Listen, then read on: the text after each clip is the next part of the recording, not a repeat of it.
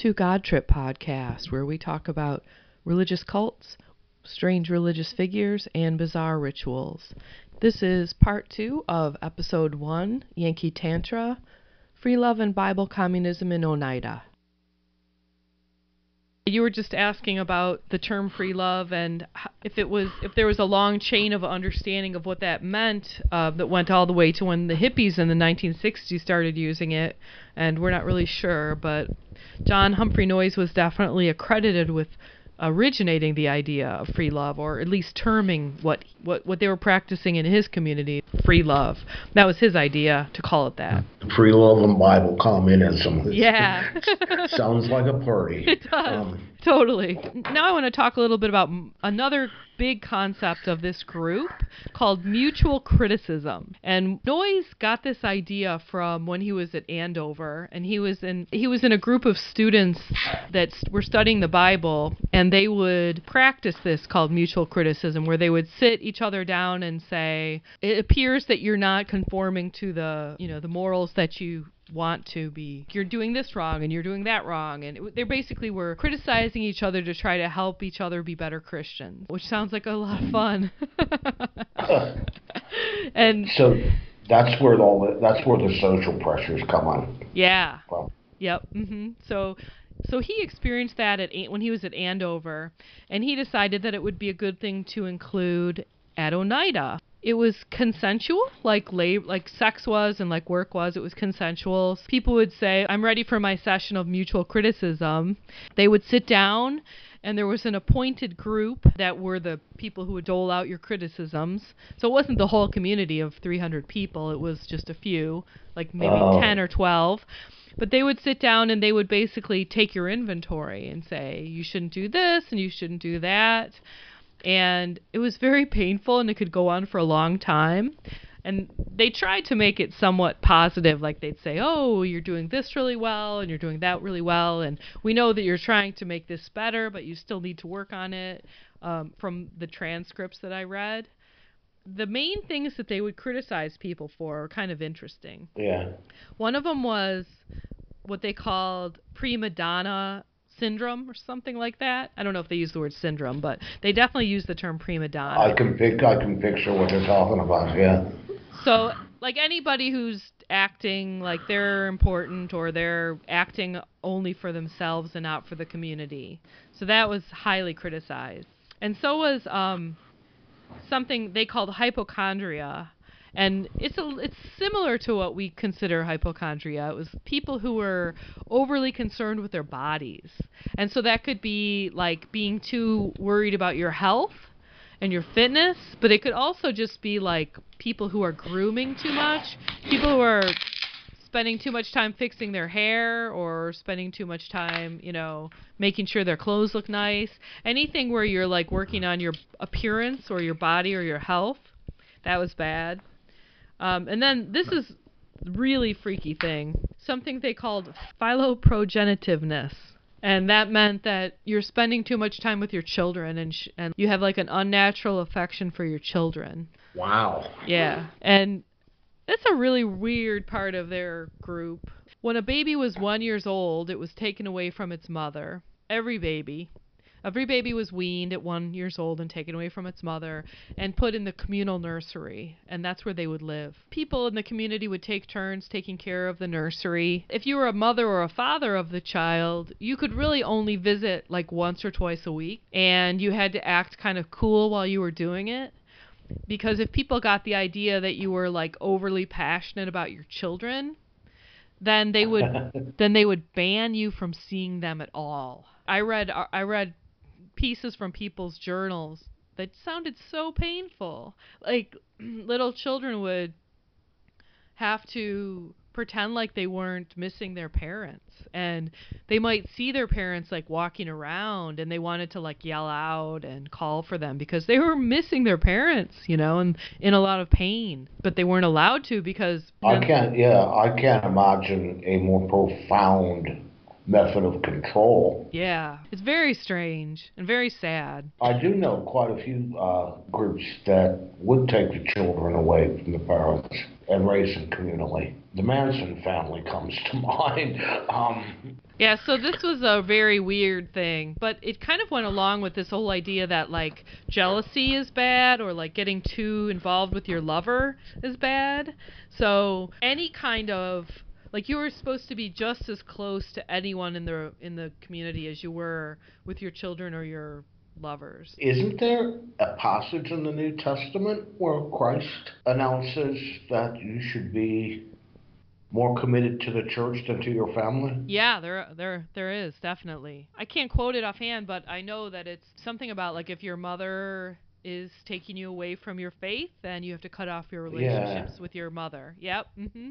There definitely is. I'm wondering he he had to have used that stuff for justification to keep kids Yeah. keep parents from seeing their kids.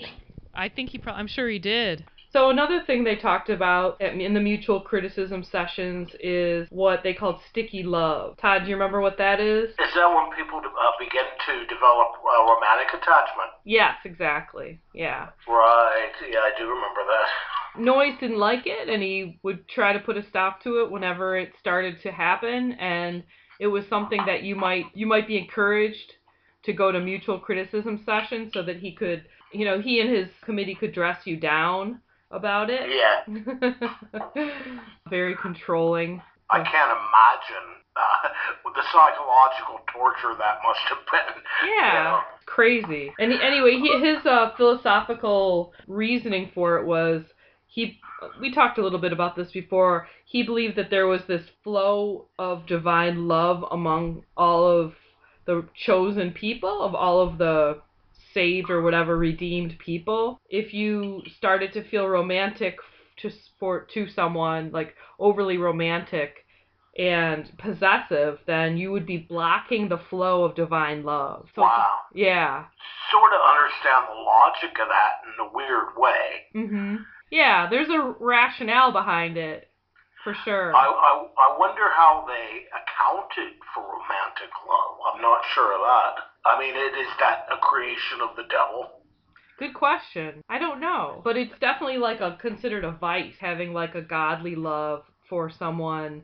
You have like this feeling of possessiveness about them. Yeah, well, there are uh, passages in the New Testament that uh, just sort of discourage romantic and familial love Right. as being detrimental to the community spirit, as it were.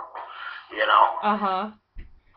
I mean, uh, it, not it does seem kind of selfish at times, like that kind of like romantic love is very much about yourself and what you want, and a lot of times when people kind of go crazy with it, they don't really care about other. But anyway, so that was one of those things that he he would you'd have to get dressed down for in the mutual criticism sessions, and then like the worst one is I think is the if you were male incontinence. Like if a man at Oneida was not holding back his orgasm while he was having sex with the women, and he was you know ejaculating during sex, and uh, word got out about it, then that was a major major crime, and you'd get a serious talking to, and that could definitely be a part of your mutual criticism session. Seems Yeah, I could I could see how that would be if romantic love would be considered to be selfish. That could be considered possibly more so. But the continence,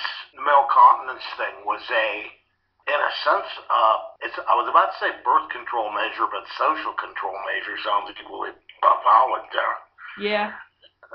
I think you're right. I think both. Definitely like it was Noyes's way to control things and it was also he had so much guilt about getting his wife pregnant all those times that she lost her baby or that she had stillbirths or miscarriages. He felt super guilty about that. And I think that kind of led to this idea that men should never should only, you know, ejaculate when they're having intercourse if they're specifically trying to have a baby. And if they do it any other time, then they're just creating trouble for everybody. Yeah, I've read uh, that with, when it comes to the phrase free love, the way they used it and the way it was used in the 1960s is basically that in the 1960s it was supposed to be consequence free. With the Oneida Community, they definitely made the connection between sex and babies. Yeah. hardcore, Mm-hmm. and uh, I think that's just all wrapped up into it, you know. Mhm. Yep. And then there were there was also in the mutual criticism sessions and I read some transcripts which I mentioned. Sometimes they would just get on you about weird stuff. You know, like one thing I read was this guy wasn't picking his feet up when he was walking, and I think it was just getting on everybody's nerves. or like they even they even gave people a hard time if they weren't enunciating their words correctly or enough. They give you a hard time if you were slurring your words too much and you needed to be more uh, clear. All right. If, note to self: if you're gonna join the Oneida community, don't slur your words and don't ejaculate. Don't fly. Right. right. It's kind of like and pick um, your feet up for God's sake. right. It's it's kind of like um that whole thing like if you if you keep if you make sure your socks match and you mow your lawn, nobody cares what you do in the suburbs. Like you could be a Nazi as long as you keep your lawn mowed and your socks match, you're fine. Yeah, this, this. I just keep thinking of the last emperor and the Chinese communist uh, dressing down sessions they'd have, which seems so similar, you know. Uh huh. Only this is kind of a down home rural American sort of version, and Right. uh, it just they, they remind me of each other to tell you the truth. And uh, but I'm I'm wondering how big these these uh, criti- these self criticism sessions were because there, there were only about 300 of them, Right. you know, Um, and you mean how long or how many people? How many people were present at these things, you know? The committees would be like I think between like 7 and 13 people.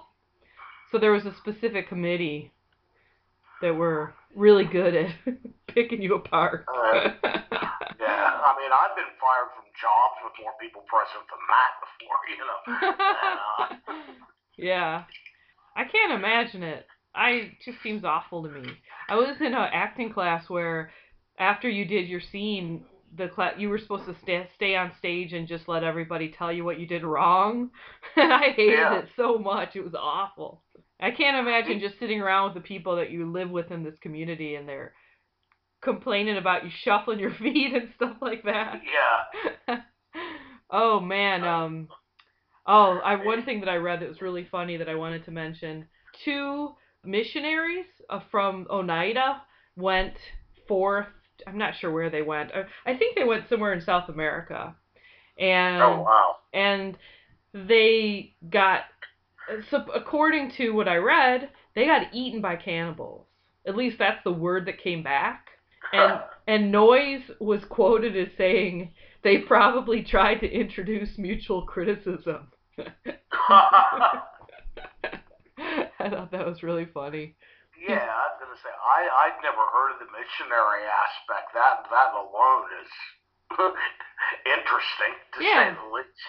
Especially Oh. like in South America at that time. They would have been like, What are you talking about? Oh yeah, oh yeah. Tell you the truth, I can't think of any cannibals in South America. Yeah, I, there's actually like um there's a story about this one explorer who went missing and I can't remember his name right now, but there's a bunch of different theories of what happened to him and one of them was that he was eaten by cannibals. But who know I mean I, I I'm just remembering something that I read that was a theory, but you know.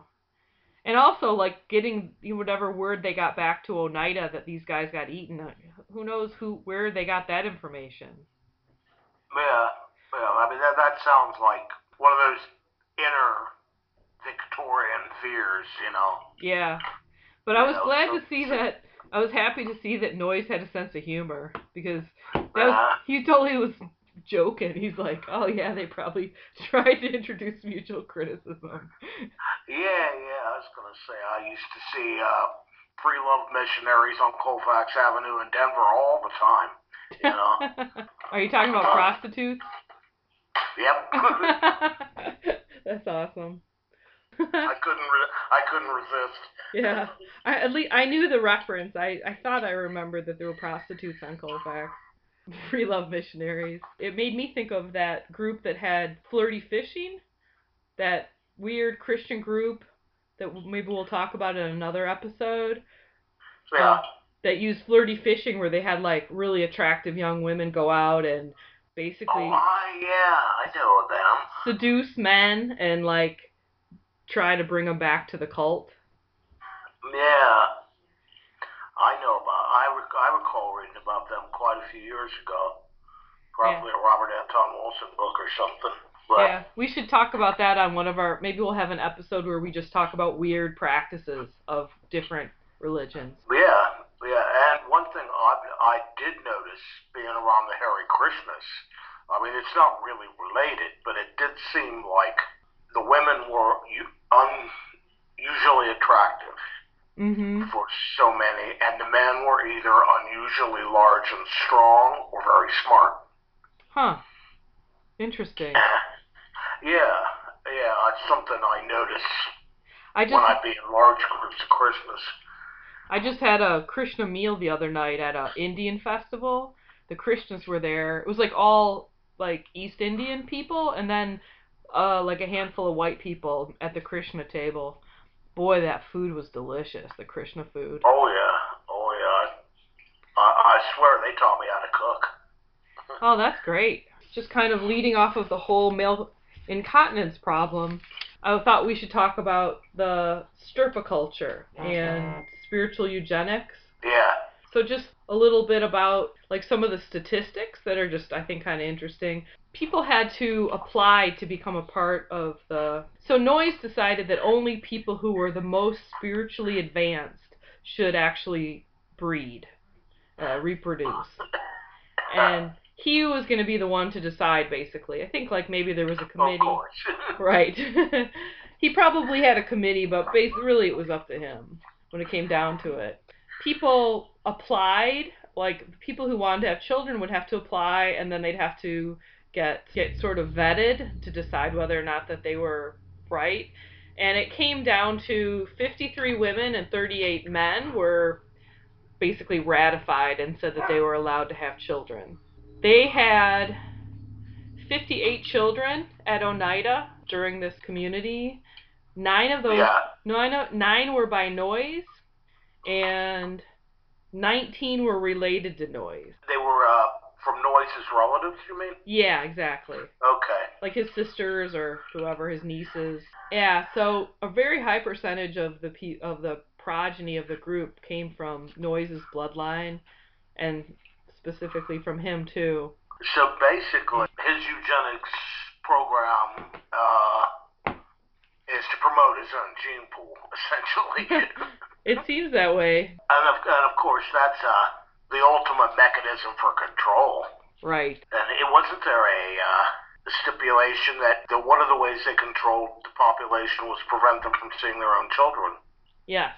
So yeah, he controlled who he controlled who could reproduce mostly, and then he controlled how much you got to see your kids. But you know, he had all this rationalization for it. Like he thought that, or he, you know, he either believed or he said that he believed that why it was eugenics was that he was perfecting the race spiritually. So like instead of like for certain physical characteristics like whatever Hitler's idea, his idea was that you took the most spiritually advanced people and then their children would like somehow naturally be as spiritually advanced or more spiritually advanced. One would uh, obviously question what his criteria were for spiritual advancement there, you know. Yeah, that's that's a good question.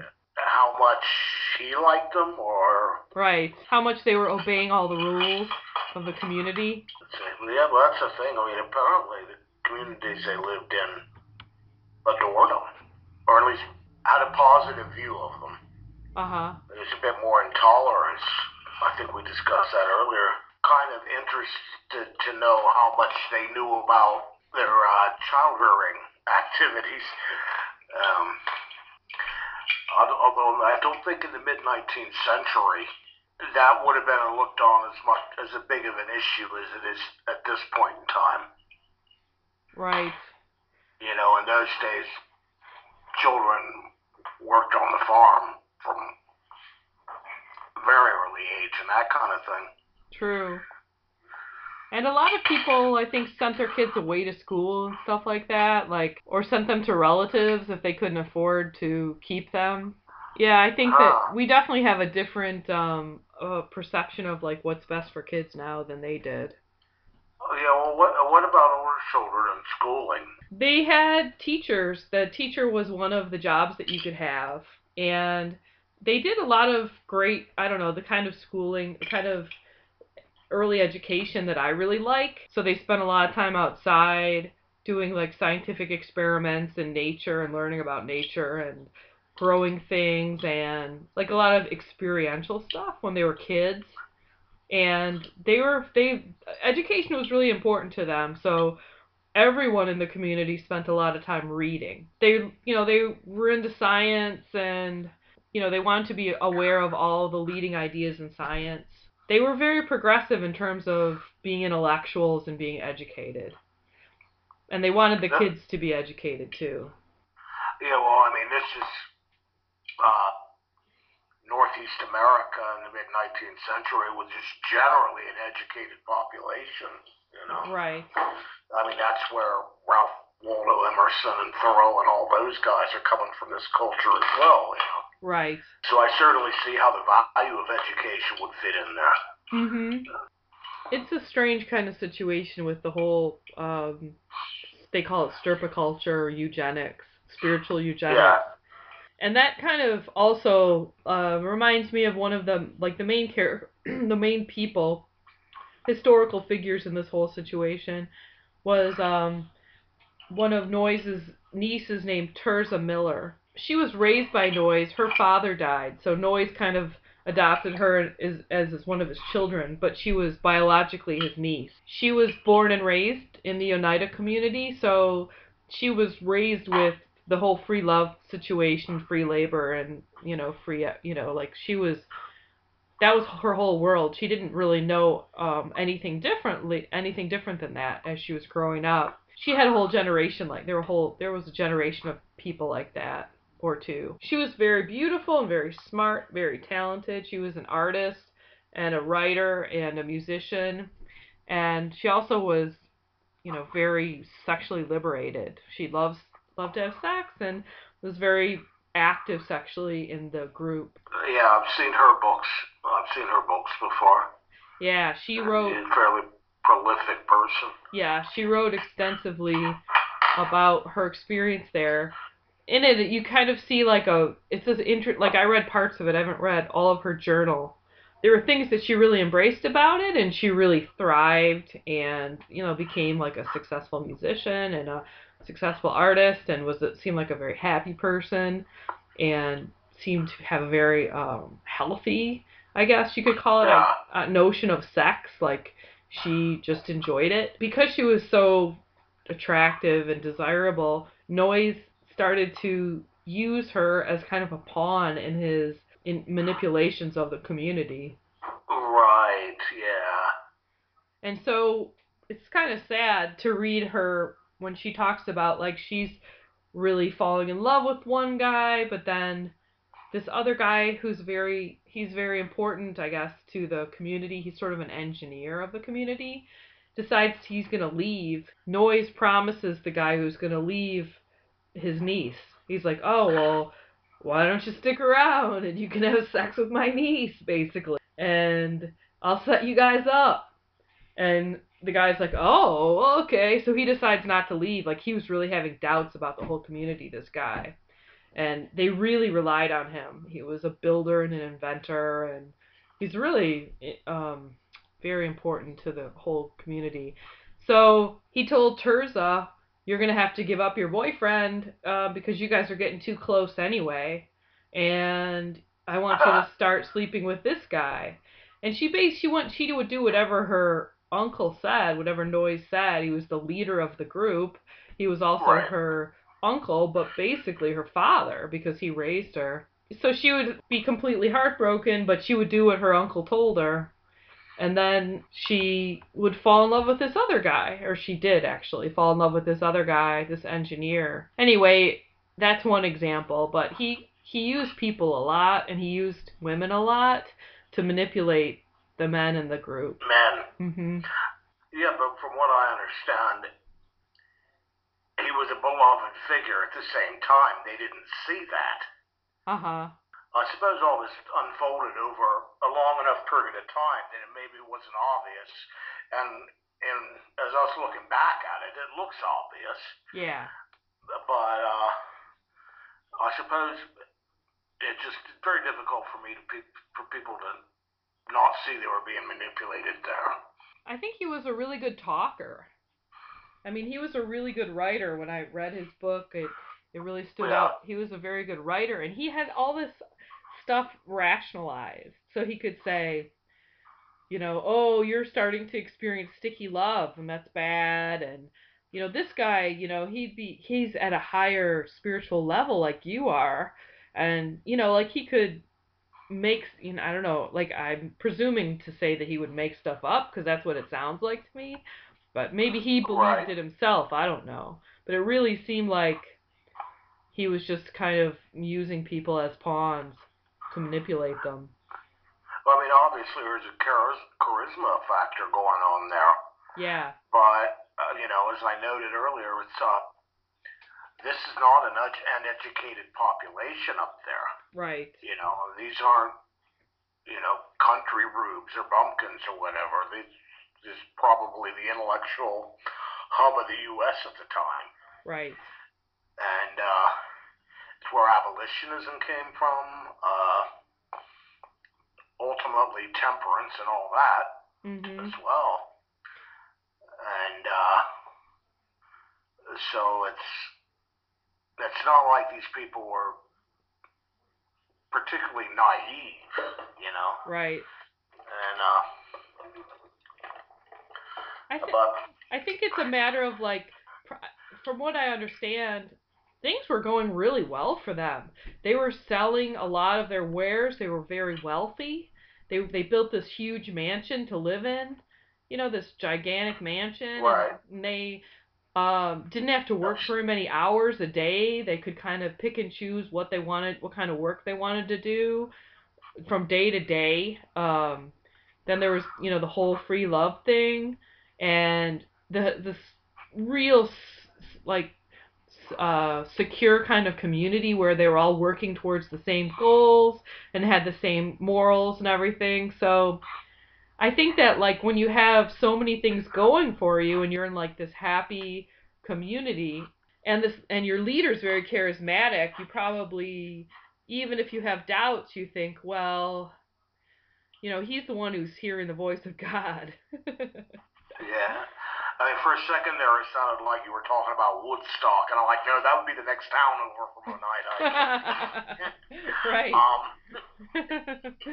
you know, it sounds like. I hate to judge, but I mean, it, it sounds like very utopian. yeah. hmm But obviously, it does end up falling apart. And uh, I, I was wondering, I wanted to ask you before we change the subject. There is definitely, I think, a tone of resentment in his niece's story. Uh huh. That's what I'm hearing. Um, uh, is that a valid judgment?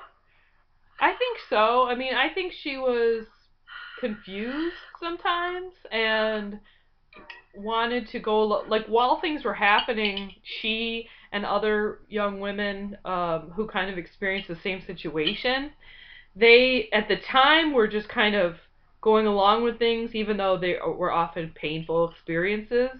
Um, Yeah. then later, like after Noyes um, went into exile and they stopped practicing free love, a lot of those women started to be more openly critical of what had happened to them. So I don't know how. After, the fact. Yeah, after the fact. And I think that sometimes, I mean, a lot of these women were very young when this was going on. Like they were teenagers and young teenagers. Like they, you Yeah. know, they started having sex at like 14. So a lot of the times I think they probably just didn't have enough experience to know what was going on. Like it didn't feel well, but they kind of just did what they were supposed to, kind of thing. And then when they got older, they realized they were being used. I don't know. If that's my yeah. that's 21st century analysis. Yeah, but also, you know, when when they were young and didn't really know the outside world, they wouldn't really judge it themselves that way. Right. It would seem it seem normal to them. Right. Mhm. From what I've read, it wasn't just.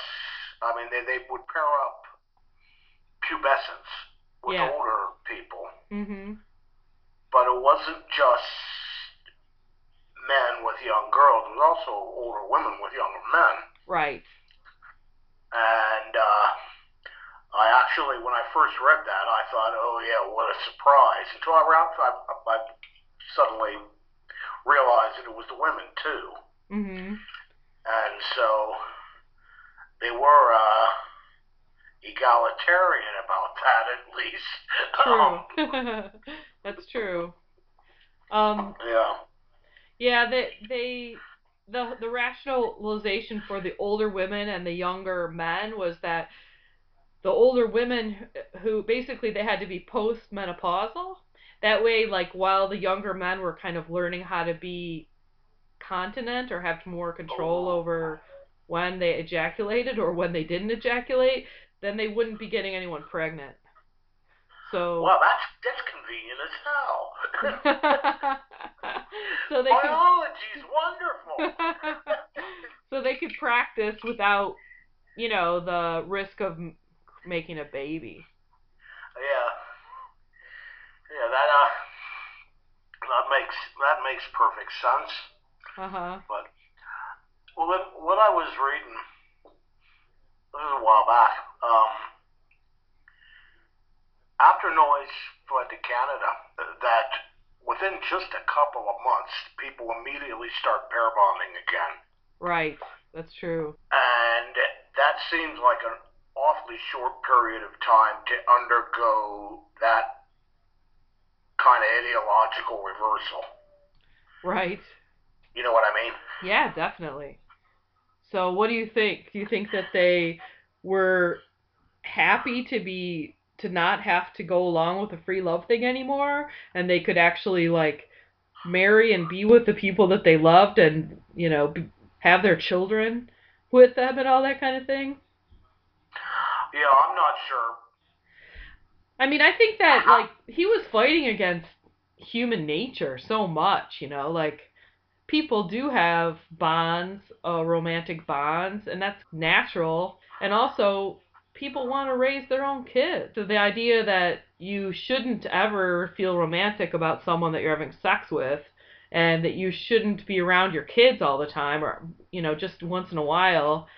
I think that's like you can only you can't fight you can only fight against nature as for as long as someone's kind of enforcing it.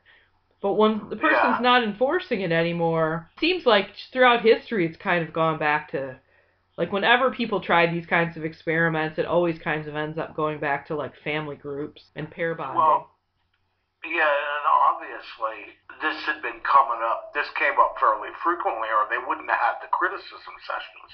right, exactly. It probably happened all the time. Yeah. that would be normal. Right. You know, it's like, oh, I'm a Pisces, I'm a Cancer, let's get together, you know. and, and, and no, no, no, no, no, no, no, no. and uh, yeah, it's, it just seems like uh, I, que- I I question how much control he did have over if if they reverted right back to pair bonding, nuclear family sort of ways within two or three months. Yeah. I think that you're probably right. I know that they they rationalized it that and this might have been true too, but so anyway, we should talk about him uh, running away to Canada because we haven't mentioned that yet. So, right around the time that the federal government started to go after the Mormons and their plural marriages, the Yeah. federal government was basically saying like Idaho can't be a state unless you guys stop your plural marriages and if you guys stop it then you'll be a state and you'll have all these advantages you know like get all this support from the federal government and so the Mormons were either going to get arrested and maybe even I don't know what their I don't know what the punishments were, but they were to round them up and arrest them and throw them in jail or prison or whatever. They started doing that. The people of Oneida got wind of it. They figured they were next. They figured the federal government was to come after them next. And Noyes, he figured he would be like the person they would go after to make an example of. So he was afraid and he ran away in 1879. In 1879, he just headed for Canada by himself. And this, and this was of his own volition. Yeah, he ran away. they so, they sort of saw the writing on the wall. Right. Whereas nobody actually made a noise complaint. Actually, like what I what I read was that there was some kind of threat of him being arrested for statutory rape that was hanging over his head. He headed he went to Ontario. I think some earlier community people had moved there. So there were some community people up there, but he felt like he would be free of getting arrested and charged with statutory rape. But he left his whole community behind, which seems really weird to me. Like it makes him seem like a coward. I mean, I'm just I don't I'm no historian. I don't know the the whole all the ins and outs, but from what I read, it just seemed really weird to me. Yeah, just I mean, he just crossed the border, right? Yeah. Like a Niagara Falls sort of thing, I believe. Yeah, that makes sense. Went to Ontario. Yeah, I wonder. Yeah, that, it just seems to me like there's more to this that story than meets the eye. You know? Yeah, I'm sure there is. And was he was he there for the rest of his life? Yeah, he died there. Huh. He never came back. And the group formally dis- disbanded in 1881. Actually, January 1st of 1881. The community formally dissolved and became a stockholders group. A what group? A stockholders group.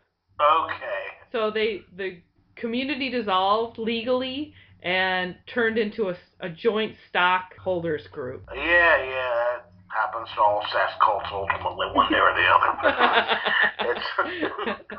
well, they had, you know, they had a lot of money and they had a lot of businesses that were doing really well. Even though the community wasn't going to make it, they, I guess, they Right. think they might as well keep the businesses going.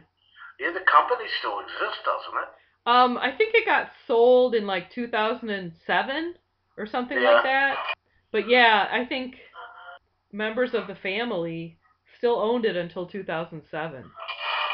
Yeah, I mean, I brought the, I brought up uh, the name with people, several people, and nobody had any idea this is the background of a silverware company. You know, Uh huh. I mean, it, it doesn't get any weirder than that when it comes to, uh, you know, well-known trademarks and brands.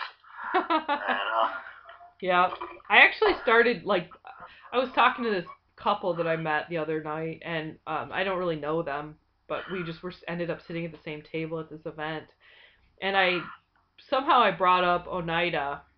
I sort of described it a little bit to them, and I, I was when I left, I was thinking they probably think I'm like the biggest bullshitter in the world.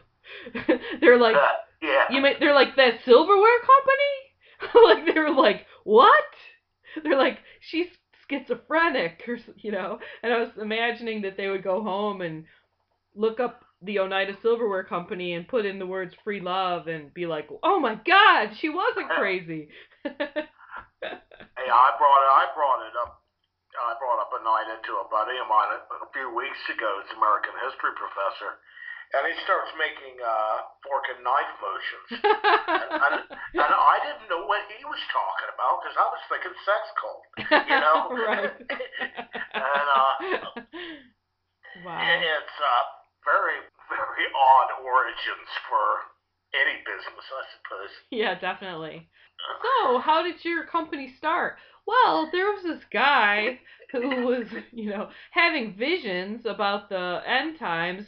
The devil was talking to him, and then he was the devil. Eventually, we started making silverware. of course. I mean, who wouldn't have predicted it? You but know, that's that's the whole thing. I was just thinking about that this afternoon. You know, you just decide that the apocalypse is over. uh huh. We're living in post millennial age, and we're all free of sin. Yeah. And the people who are most free then get to breed. And uh, that, that just seems so bizarre. Yeah. You know, for rural 19th century Huckleberry Finn America. You know, Totally. Well, it's just like if you think about it, it's just like this one guy's idea of what heaven on earth would be based on his like psychological issues and also philosophical ideas. Like, you know, he's just a regular human being, so he's and he also probably had a little bit of like mental illness if I can make that assumption. I mean, if he was seeing demons and stuff like that, he was either actually seeing demons or he was a little bit crazy you know, so this guy with all these nutty ideas and probably delusions of grandeur comes up with an idea of what heaven on earth is like. yeah. Basically, that's what it was. Well, at least he got 300 people to follow him. Yeah, I mean, he had a he was super charismatic and a lot of it was really cool. Like I mean, I have to say I'm super excited about the idea that they didn't have to work very hard and they were super wealthy. And every and everybody shared everything. Like, you know, it wasn't like I don't know, like it wasn't so materialistic. They were they had a bounty and and like also, you know, the the women didn't have to dress like the women of the time. They got to wear pants. Well, they called them pantaloons, but basically they were pants. And they got to cut their hair short and do jobs that like women of that time would have never had a chance to. Anyway, there were some really good things about it and some cr- obviously crazy parts. Female emancipation, uh, probably a generation before anybody considered it Right. again, you know. Right.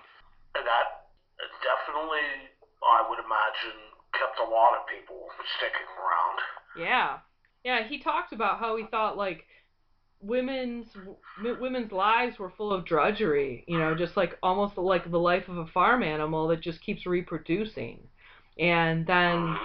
spends their whole life trying to raise the babies, you know? It's like dr- it's serious drudgery and like monotonous, kind of soul deadening kind of thing, especially if you're having baby after baby after baby or Yeah. several babies and some stillbirths and whatever miscarriages. It's just all kind of a nightmare, in my opinion. he saw that around him and he felt really guilty about, especially about his own wife. So, yeah, I think he really wanted to see women live more lives of more high ideals of education and, and work. Yeah. This is coming from a spiritual ideology as opposed to a socio-political direction. You know what I mean? Yeah. Mhm. I mean, he doesn't. Let me see if I can figure out the, how how to articulate this. Men and women are equal before the Godhead religiously, even though they may not be in the law. Uh huh. That seems to be the way he's seeing this. Yeah, I think so. And uh, I wonder what those women, how those women reacted to going back to good old depressed Victorian America after that. You know? Yeah, that's that's a good question. I wonder how many things they kept from the Oneida community. How what? I wonder how many things, how many ideals they kept um, from in their own families. Like, I don't know. Did did they go back? I wonder, did they go back to how their lives would have been before Oneida, or did they take some of that liberation with them into their families? There's a PhD dissertation for somebody. Yeah. You know, see if any of these women were left journals or diaries or anything. Well, that that actually brings me to another really sad part of the story. Um, after World War II, or so long into the whole corporate corporate part of their life as a community, they got a commission from the federal government to use their silverware factory to make things for the war effort, and they got really wealthy doing it. It was, and they got famous around the world too. Um, people knew the name and they knew that what they were they were making for the war effort, and um, because of Government contracts them. yeah. And so because of this like the spotlight being on them, they decided to get rid of all the documents about the Oneida Free Love Bible Communism Community, and they burned, Oh they, yes. they burned them. They called it the, the Great Burning, and they just made piles and piles of all the books and documentation. Not all of it, but like 90% of it, which is really sad. I mean, Yeah, I'd never heard. I'd never heard that. yeah. I it's um and it's the the at that point the community was kind of embarrassed uh, about their situation, what their situation had been during Noyes's time, and they didn't want people to be learning what was going on or misrepresenting it, that kind of thing. Yeah.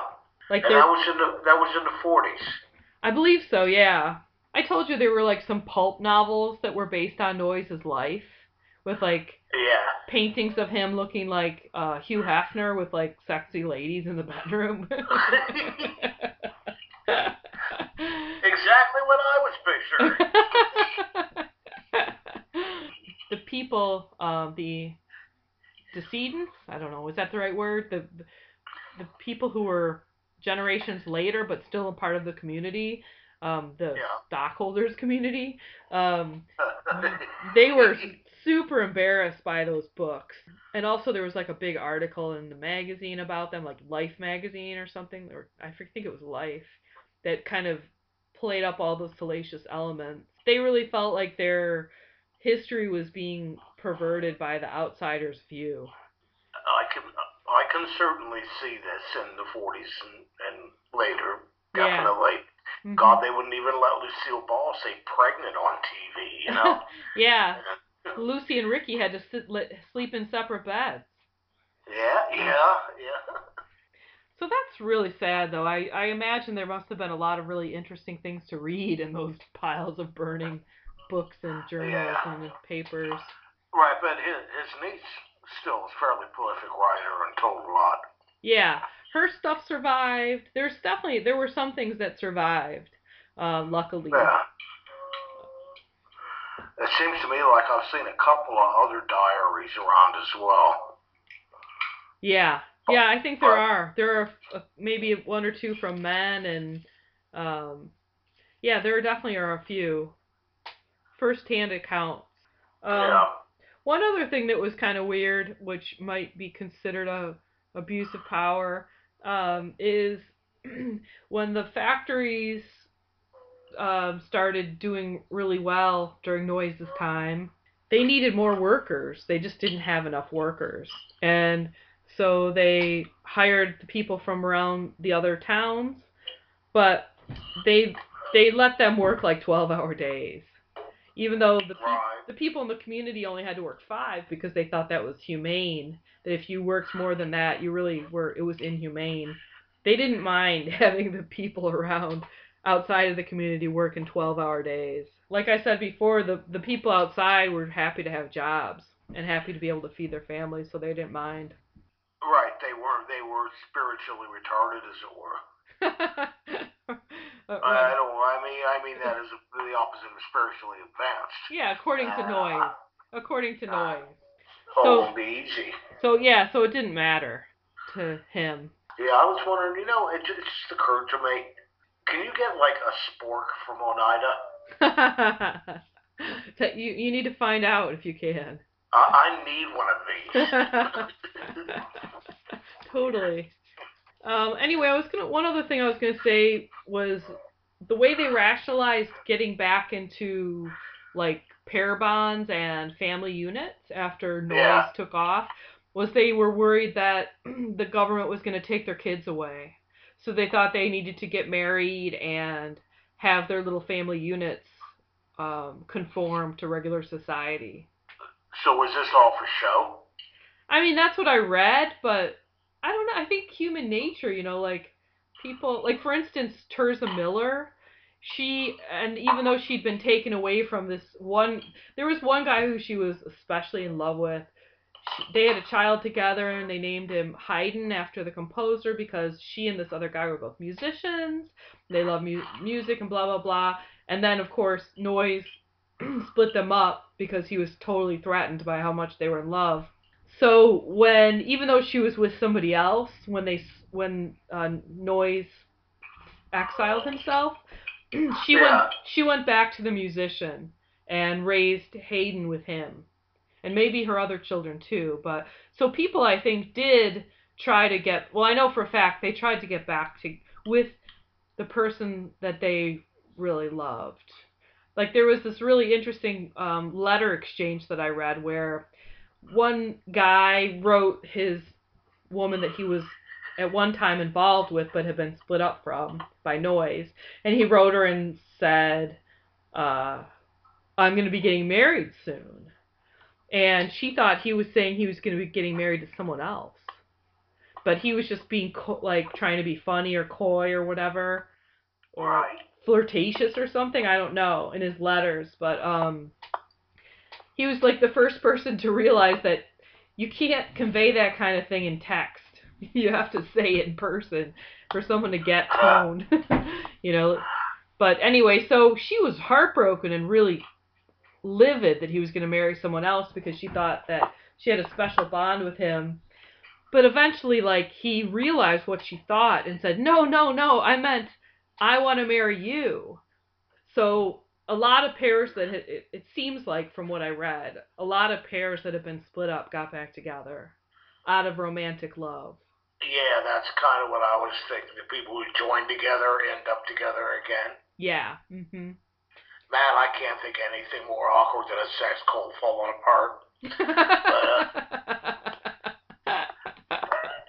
And uh, and and, I, and also I was wondering what happened to 58 year what 58 communally raised children. oh You know, somebody said that's my biological child, even though I've had the same amount of input in this life as these 300 other people. I mean, is that how they divvied them up, or that's a what really, happened? i mean that's a really good question i Yeah. it seems like that the mothers would have it would be hard to it would be hard to deny the mothers um but i mean who who knows because maybe that's some of the stuff that got burned up how they made how they decided that kind of thing i, I don't know Yeah. but what i think is interesting and i should say this now is there are people from this community still alive today and Oh, oh, really? one of the books I read was written by like Noyes's great great great granddaughter or something like that. And Yeah. um and she actually had like a very objective I mean, I would say objective perception of the whole thing. Like she kind of at least she saw it the same way that I do from everything I've read. Sort of that like Noyes started out uh really passionate and sort of like maybe a little bit on the crazy side, passionately devoted to this I- idea of creating heaven on earth uh, for real, and that he was very sincere, and that he may have been had those ideas throughout, but that toward the end, his you know no one can really handle power very well, and the power went to his head, and he exploited people. I just get the vibe that it's not an entirely black and white issue. I would, You know. yeah, I would agree with that. I mean, one could look at it like he exploited people, and one could also look at it like everybody believed all of this 100%, including Noyes. Right. You know, True. True. I mean, like I said earlier, I've read that about the Spanish Inquisition. You know, whereas, yeah, they took all your property, but they also truly believed they were doing the right thing. Mm Mhm. And uh, Yeah. I'm just, I'm just thinking that's pro- this is probably another case of that. I mean, to an outsider, it looks corrupt, Uh huh. But to an in, from the inside, it, it might not necessarily be. True. Yeah, I mean, I think, you know, it's really like hard to judge this whole situation. But I do think that like very I mean, I'm not a very few human beings if any can really handle that amount of power over people. Yeah, oh yeah. And uh, what with using young women to manipulate men whose favor he needed, Right. you know. Yeah, that Not to mention his own niece, which of course, in that community, that was meaningless. Right. You know, the fact she was a relative. He had he had he had more than one child with her too. Actually, I read in her diary, uh, or in one of her letters actually, like to one of her lovers, she said, "Oh yeah, I guess Noyes said that uh, he wants to have another child with me and maybe more." So they had definitely had one child together and probably more with his niece. When did she die? Oh, that's a good question. I'm not I'm not sure.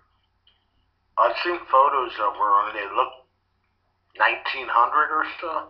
Maybe. Yeah, I don't. I'm not sure. Did you see their outfits with their pantaloons and their short hair? I have, yeah, I haven't seen them. so I'm gonna try and post a lot of pictures on our um, on our website. We have a website cool. Yeah, cool. so that everybody can see like the the pulp novel cover and some of the photographs from well, the Oneida community and the way they dressed and you know, and the photo of that mansion as well. Yeah, that's- pretty impressive. Yeah, and you can go to that mansion now. There's you can go there and stay there. Like um it's both a museum of the Oneida community and um like a bed and breakfast.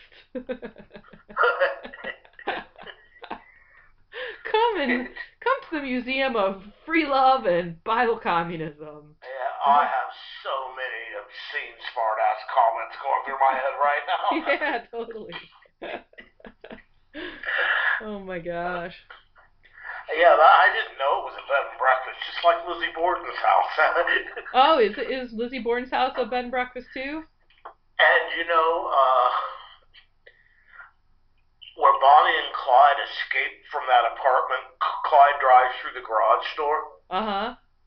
bed and breakfast. Wow, that's awesome.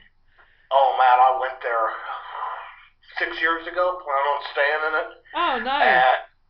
And uh, a tornado destroyed Joplin, Missouri the night before I got there. Oh my gosh. Yeah, I read about that. And uh, That town getting destroyed. cut a Walmart in half. Yeah, that's right. That's crazy. I think we kind of covered most of it. Can you think of anything else you want to say? No, Okay. not not particularly, other than I really want an Oneida spork. yeah, you definitely need one. My mom, all my mom's um stainless steel silverware is Oneida, and I guess that was like I actually read that that was a big problem for them. Like stainless steel had become uh, something that people were using because it was so hardy and I don't know, it didn't tarnish. Yeah. And like the people were like, "Oh, we can't spoil our brand. You know, we make silverware out of silver." And the other parts of the, you know, stockholders meeting were like, "No, no, we've got to like innovate, and the people want stainless steel." And so it's just funny. that was like a big dramatic, you know, impasse on in the stockholders community. It's like quite Yeah, Bob Bob Bob Barker was giving them away on on uh, Price is Right. Right. I remember that. yep. It's ironic because he had his own little sex cult going. Oh yeah. He was so gross. I remember he would always ask the ladies to reach in his pockets for things. It was so creepy. Like he'd get like a really sexy lady and be like, "Oh, I got something for you in my pocket. Reach in there and get it." so gross. oh yeah. So very interesting learning about the Oneida community. I thoroughly enjoyed reading about it and talking about it with you. A lot of trouble visualizing this going on in 1840s and 50s America, Yeah. but it just shows you how far stereotypes go, you know. Yeah. And uh, it's been very interesting subject.